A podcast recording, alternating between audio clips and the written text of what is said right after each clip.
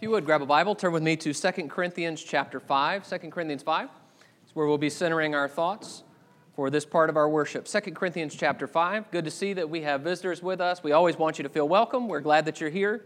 We want you to know that we're excited that you're here. If there's anything we can do to help you to be right with God or any way that we can be of service to you, please let us know about that.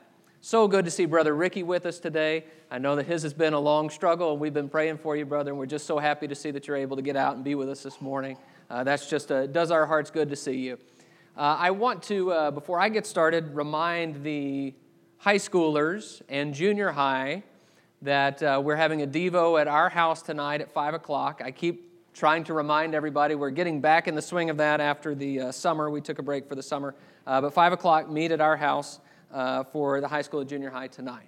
2 Corinthians chapter 5 and verse 6. Text says, 2 Corinthians 5 and verse 6, So we are always of good courage we know that while we are at home in the body, we are away from the Lord. For we walk by faith, not by sight. Yes, we are of good courage, and we would rather be away from the body and at home with the Lord. So, whether we are at home or away, we make it our aim to please Him. For we must all appear before the judgment seat of Christ, so that each one may receive what is due for what he has done in the body, whether good or evil. The idea of the judgment seat was common in the ancient world. It was a throne or a chair on which a judge would sit and pronounce judgment. In the Roman world, many crimes, murder and adultery, several others, were tried by juries. But most of the crimes, the majority of the crimes, were tried by a single magistrate.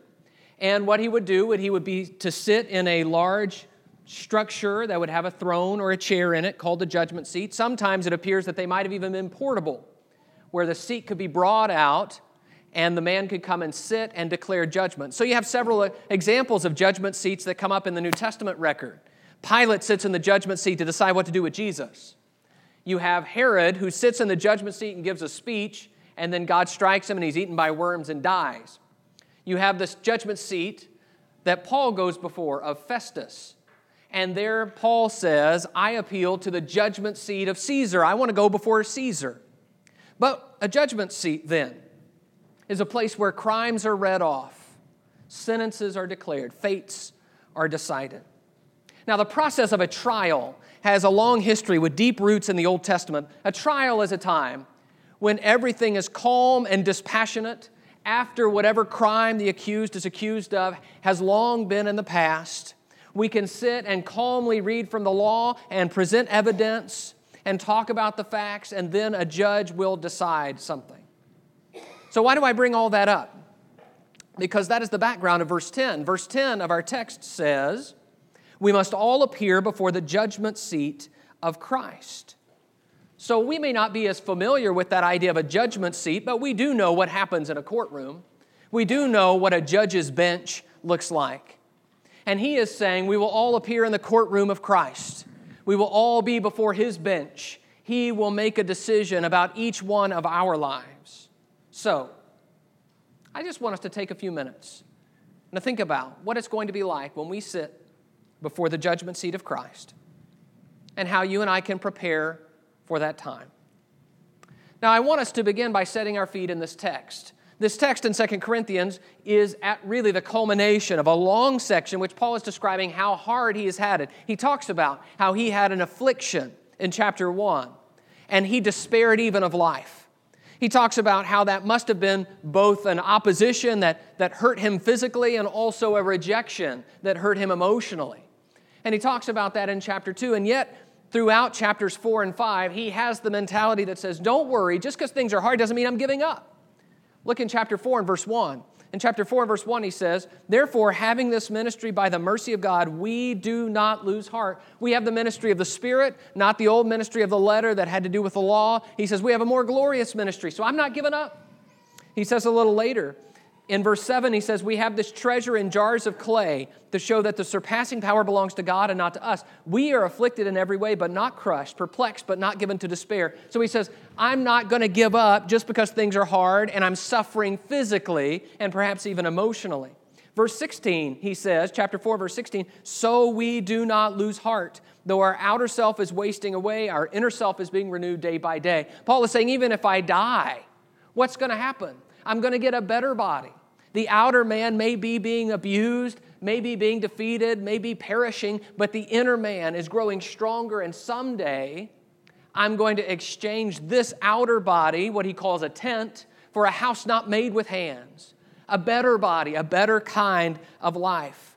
And so in chapter 5 and verse 6, he says, So we are always of good courage. Again, he says that. We're always of good courage. We know that while we're at home in the body, we're away from the Lord, for we walk by faith, not by sight. Yes, we are of good courage. We would rather be away from the body and at home with the Lord. So whether we are at home or away, we make it our aim to please him.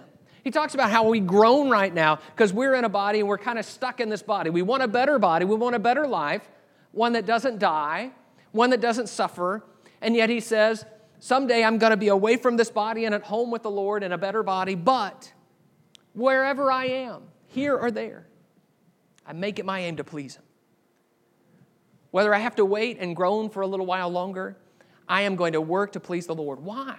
Verse 10 For we must all appear before the judgment seat of Christ, so that each one may receive what is due for what he has done in the body, whether good or evil.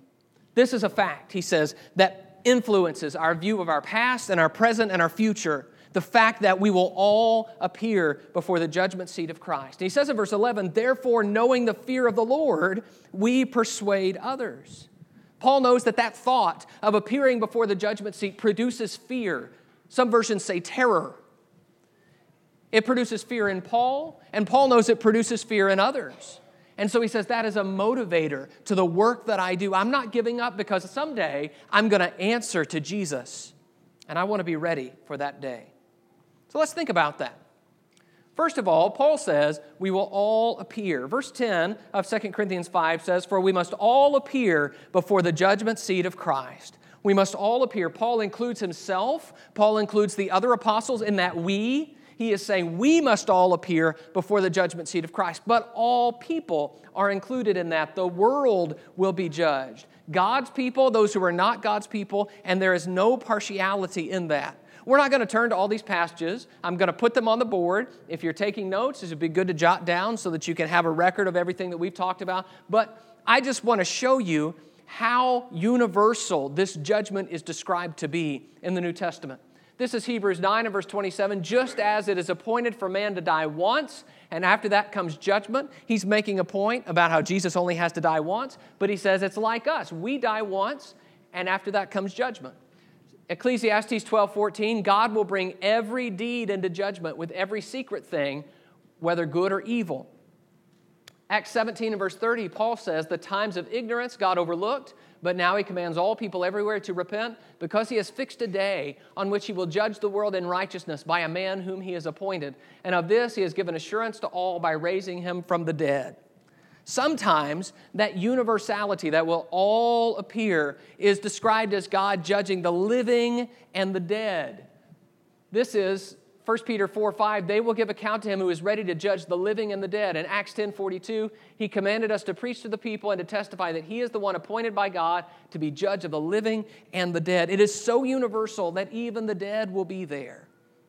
So it does not matter if that time comes before we die or after we die, we will all appear before the judgment seat of Christ. It is an appointment we will all keep. It is not an appointment where you can be excused. I had jury duty this summer. And they said, just send us your excuse and we'll tell you if you get to be excused. And so I really only had one time where I was going to be gone on vacation. They excused me for my vacation. No excuses for not appearing before the judgment seat of Christ. There's not going to be anyone who's left out. There's no one who says, well, I guess they didn't make it. No one's so important that they don't have to show up, and no one's so unimportant that they'll be overlooked. We will all appear before the judgment seat of Christ.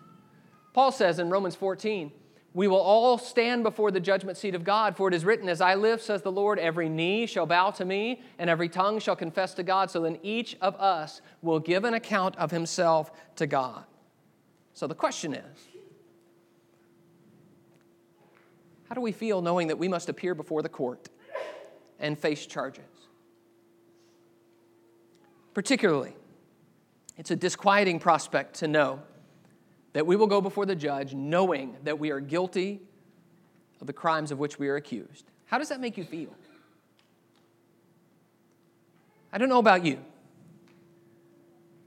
but just going into the courtroom makes me a little nervous, even when I'm not accused of anything. To know that we will appear before the judgment seat and we know what the verdict will be is a sobering thing. But I want to remind you that this fact that we will appear before the judgment seat of Christ, just in the way Paul says it, is a fact that is the only fact that gives real meaning to our lives now. One of the most exasperating and infuriating things about the life that we live is that we see people do wrong things all the time and nobody punishes them. Things that we all agree are wrong. They're terrible things. And yet, only some of them ever suffer as a result of what they do. And we know that's unfair and we know that's not right and we are all grieved by it, but we are powerless to do anything about that. This is the fact that says, yes, there will be a day when judgment will come on evil deeds. And so, that's going to cut both ways. On the one hand, we would say if there is no judgment, evil can just go on unchecked forever. Why bother being good if that's the case? What good is being good doing if there is no judgment? If no one is ever going to enforce the rules? Why should we do what's right? If you say, well, because it's right, well, who cares what's right if no one is ever going to be rewarded or punished based on their deeds? But it cuts both ways, doesn't it? Because if judgment is coming on evil, then I have to say, I know I have been evil. I have done wrong things. I am not innocent. This is a fact that gives meaning to life, but it is also a fact that is challenging and sobering for me personally. The second thing Paul says is that we will all be judged for our actions. Look again at verse 10 of 2 Corinthians 5. He says, For we must all appear before the judgment seat of Christ, so that each one may receive what is due for what he has done in the body, whether good or evil.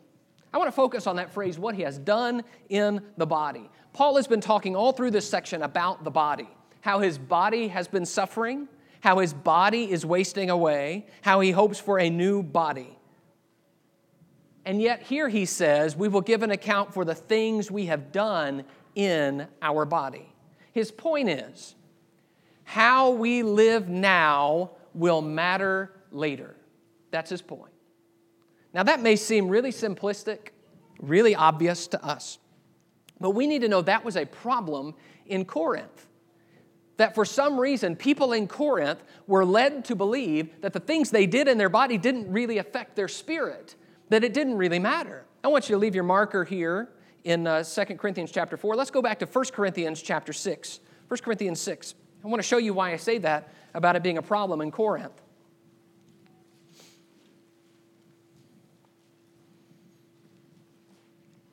1 Corinthians 6 and verse 12 Paul writes, All things are lawful for me, but not all things are helpful. All things are lawful for me, but I will not be dominated by anything. 1 Corinthians 6:13 Food is meant for the stomach and the stomach for food and God will destroy both one and the other. The body is not meant for sexual immorality but for the Lord and the Lord for the body. Now, let me just comment on those two verses. It appears to me that the Corinthians are saying all things are lawful. The Corinthians are saying food for the body and the body for food. God will destroy both. Paul is saying, well, you may say all things are lawful, but not everything's helpful, and some things are addictive, and so there are some things that are beyond just what's lawful. But in verse 13, he says, the body is not for sexual immorality. That's not God's purpose for the body. And I want you to notice, we're going to read the rest of this chapter now. And as we do, I want you to notice how many times Paul talks about the body. Look at verse 14. And God raised the Lord and will also raise us up by his power. Do you not know that your bodies are members of Christ? Shall I then take the members of Christ and make them members of a prostitute? Never. Or do you not know that he who is joined to a prostitute becomes one body with her? For as it is written, the two will become one flesh. But he who is joined to the Lord becomes one spirit with him. Flee from sexual immorality. Every other sin a person commits is outside the body, but the sexually immoral person sins against his own body. Or do you not know that your body is a temple of the Holy Spirit within you, whom you have from God? You are not your own, for you were bought with a price. So glorify God in your body. It matters what we do in the body. That's Paul's point. It matters how we live and how we use the body God has given us. God will raise the body. Our bodies are members of Christ. We become one body with those that we engage in sex with. He says there is a sin against your own body. Then he says, glorify God in your body. You were bought with a price. Your body belongs to Jesus. Use it for Him. Well, you might think, well, that's all well and good, but that's not the way people think today. We don't think today that the things we do in the body don't affect the spirit. Have you ever had someone say something like this? You know, I know I, know I may do this or that, but God knows my heart. God knows what I'm really about. Do you know what that is? That is the same mentality as existed in Corinth. that says, My actions don't matter to my spirit. And the scriptures teach unequivocally what matters is what we do in the body, how we use this body for good or for evil. We just have a tendency to believe that our actions don't matter. We have a tendency to think that, well, I'm not that important. I'm not on God's most wanted list, after all. So if I do a couple of things here and there, God's just going to overlook those. It won't be a big deal for God. And then we have a tendency to think that when we do evil things, that they're just going to sort of disappear. You know, they'll get washed under by time. And if enough time passes and it wasn't that big a deal to begin with, you know, God will just kind of forget about those things. Paul is saying our actions do matter. In fact, he is saying our actions are eternal and that God does not forget. That's the point of judgment. God never forgets. And that we will answer for the things done in the body. In fact, Scripture paints judgment as far more sweeping than we often want to think about. Because it is not just the things done in the body that we'll give an account for. This is 1 Corinthians 4 and verse 5. Paul writes, Therefore, do not pronounce judgment before the time, before the Lord comes, who will bring to light the things now hidden in darkness and will disclose the purposes of the heart. Then each one will receive his commendation from God. The purposes of the heart, the things now hidden in darkness. This is Luke 12, verses 2 and 3. You know, I like to underline the parts I'm really trying to emphasize. I couldn't underline any part of this because I want to emphasize all of it. Nothing is covered up that will not be revealed, or hidden that will not be known. Therefore, whatever you have said in the dark shall be heard in the light. What you have whispered in private rooms shall be proclaimed on the housetops. There are no secrets with God. There are no things you can argue away, no things you can hide in the deep corners of your heart and think God won't hear them or see them. Nothing that you whisper and think that God doesn't hear. Jesus says every word that we speak, every idle word, will give an account of in the day of judgment. Hebrews 4 and verse 13 No creature is hidden from his sight, but all are naked and exposed to the eyes of him to whom we must give account. Does that make you uncomfortable? It makes me uncomfortable. To think of being naked and exposed. And the word that's used here means to have the head thrown back and the neck exposed. Are you uncomfortable yet? To think of your life broadcast in that way? Our skeletons, our, our secret thoughts, our motives laid bare. No excuses, no hiding. It changes our behavior when we know that we're going to be called to account for what we do that someone is going to be there to say, Why did you do that? What were you thinking? Why did you act this way? What do you have to say for yourself? It is one thing to, to answer for a few of the deeds of our life, but to answer for all of it is a scary proposition. Let's go back to 2 Corinthians 5. The third thing I want to show you from this text is that we will receive what is due. 2 Corinthians 5 and verse 10 says, For we must all appear before the judgment seat of Christ, so that each one may receive what is due for what he has done in the body, whether good or evil. This part of the verse speaks to sentencing. We'll be evaluated based on how we have lived, what we have done, and we will be sentenced accordingly. Now, the text literally says we will receive the things done in the body. The New American Standard says we will be recompensed for the things done in the body. The question is, what do we deserve for what we have done?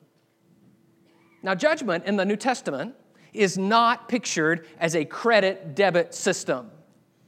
You know the idea that, well, we've got some, we got some drafts, we got some sins over here, but you know what? We got some good deeds over here, so we'll just kind of weigh them out and see which way's more.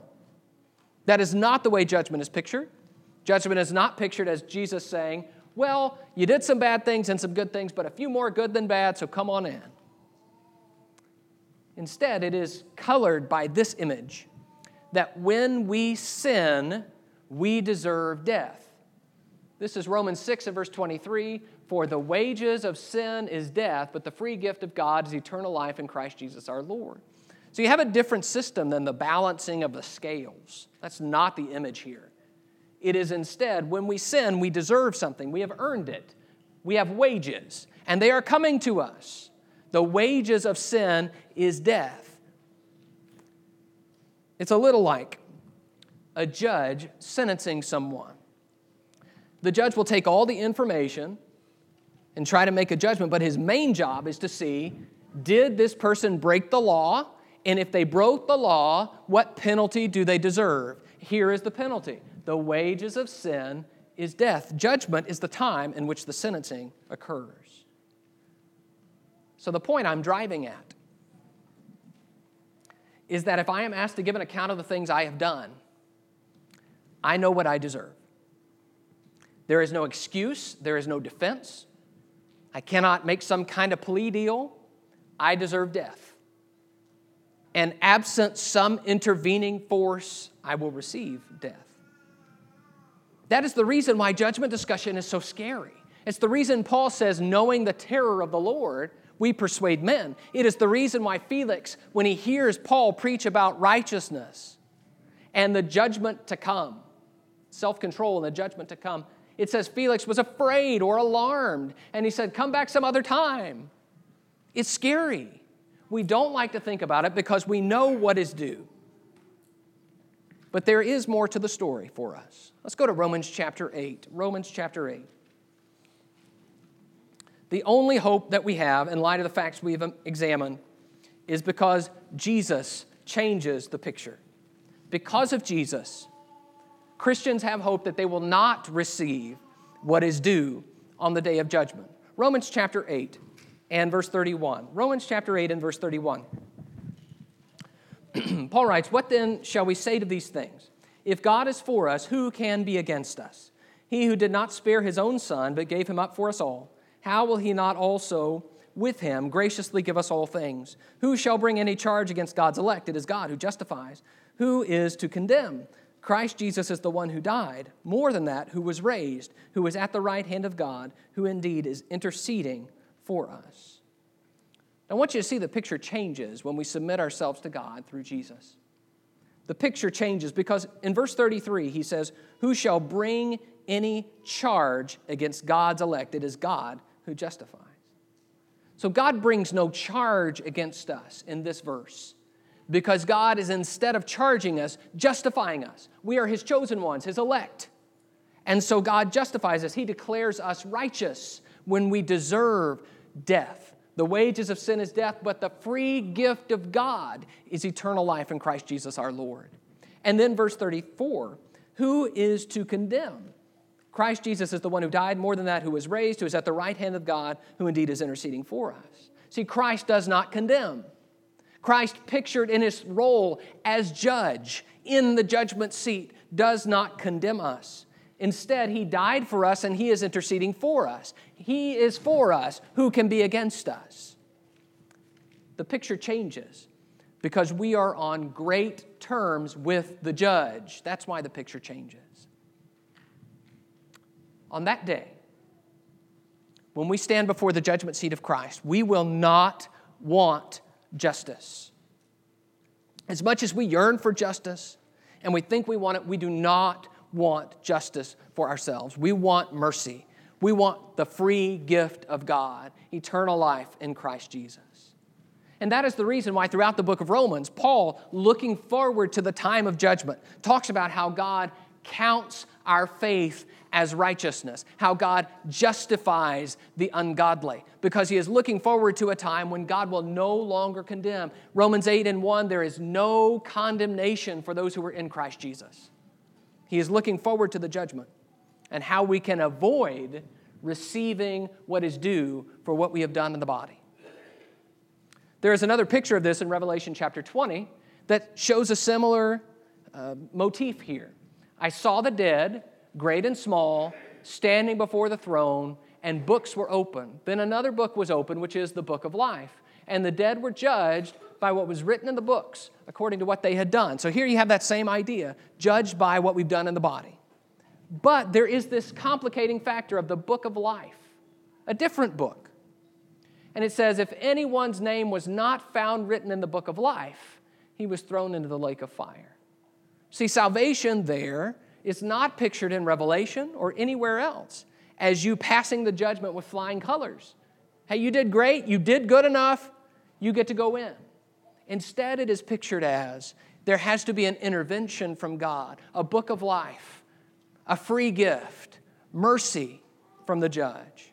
And that, of course, is about how Jesus saves us by his blood. But you know, all of that raises a question, which is if Jesus is going to intercede for us, if the judge is on good terms with us, then why is the judgment brought up repeatedly as a motivator for Christians? Just like Paul does in our text where he says we're trying to please him because we must appear. Well, Paul, if you know you're going to appear before the judgment seat of Christ and everything's going to be fine, how would that motivate you? I want you to go with me to Romans chapter 2. In Romans 2, I think there is an answer to that question here.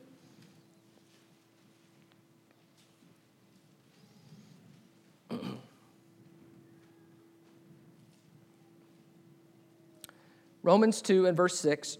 Romans 2 and verse 6 it says, He will render to each one according to his works. To those who by patience in well doing seek for glory and honor and immortality, he will give eternal life. But for those who are self seeking and do not obey the truth, but obey unrighteousness, there will be wrath and fury. There will be tribulation and distress for every human being who does evil, the Jew first and also the Greek. But glory and honor and peace for everyone who does good, the Jew first and also the Greek, for God shows no partiality. I believe that the idea here, as Paul talks about how are we seeking glory, honor, and immortality, are we disobeying and seeking unrighteousness? I believe that the idea he is communicating is the only way we can know what we really believe and what we are really seeking is by evaluating our actions. The only way you know if someone is seeking glory, honor, and immortality is if they live as if they are seeking glory, honor, and immortality, what they do in the body. Or as Jesus said, much more simply, by their fruits you shall know them. And so judgment then becomes about determining the heart by evaluating the actions. Jesus will call us to account for our works because our works reveal our hearts. Now, it appears to me that if we are really seeking in Jesus somebody to just cover the tab of our sin, and then, you know, we can just kind of go our own way and live how we want, then we're falling into the same danger Paul is warning against. Paul is warning against us living as if the judgment doesn't matter. Let's go back to 2 Corinthians chapter 5.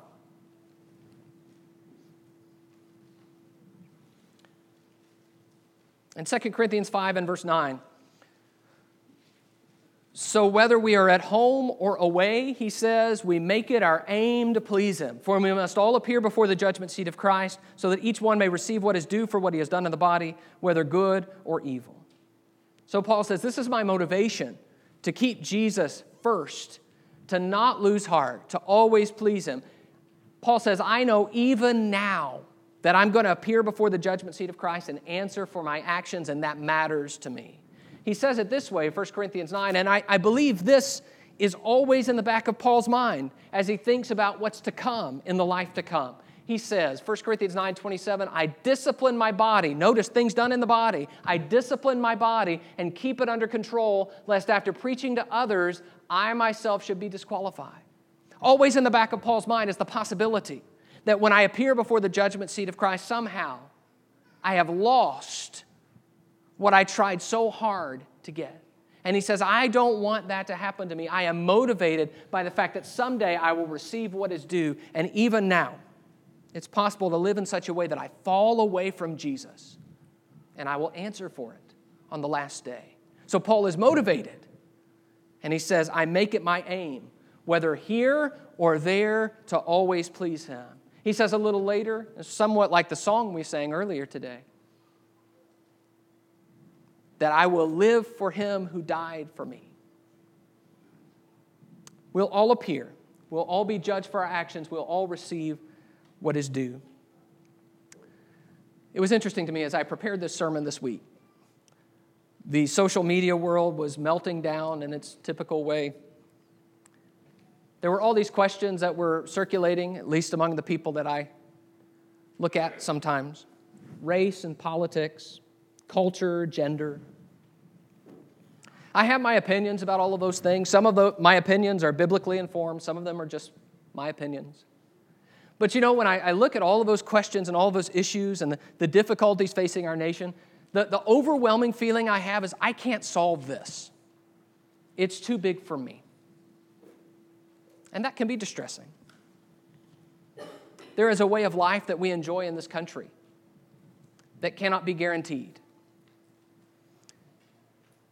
And there are things that I see and, and through my sight concern me. And I can talk to my children about those things. I can talk about them in my little corner of the world. I can use the, the platform that I have to try to give biblical wisdom into that. But, but the overwhelming feeling I have is that I can't solve that. I can't fix it. I think I have some good ideas, but nobody's listening. But you know this? This hits a lot closer to home. Thinking about how I speak, thinking about the choices that I make on a daily basis, that I'm going to answer for my life. Those are not things that are above my pay grade. Those are things we all must wrestle with. How have I lived? Have I done what's right? How have I used my body? How have I used my words? How have I used my money? How have I used my opportunities? How have I used my time? How have I used my relationships? How have I used my mind? How have I used my Bible? We will answer for these things. So I invite you, if there is something that in light of that you believe you need to change, something that you need to confess and forsake to be right with God, or if you need to begin a relationship with Jesus so that you have hope in that time, that you will not have to answer for your actions, but instead be cloaked in the blood of Jesus. If there is any need you have to make your life right with God, please come to the front right now as we stand and sing to encourage you.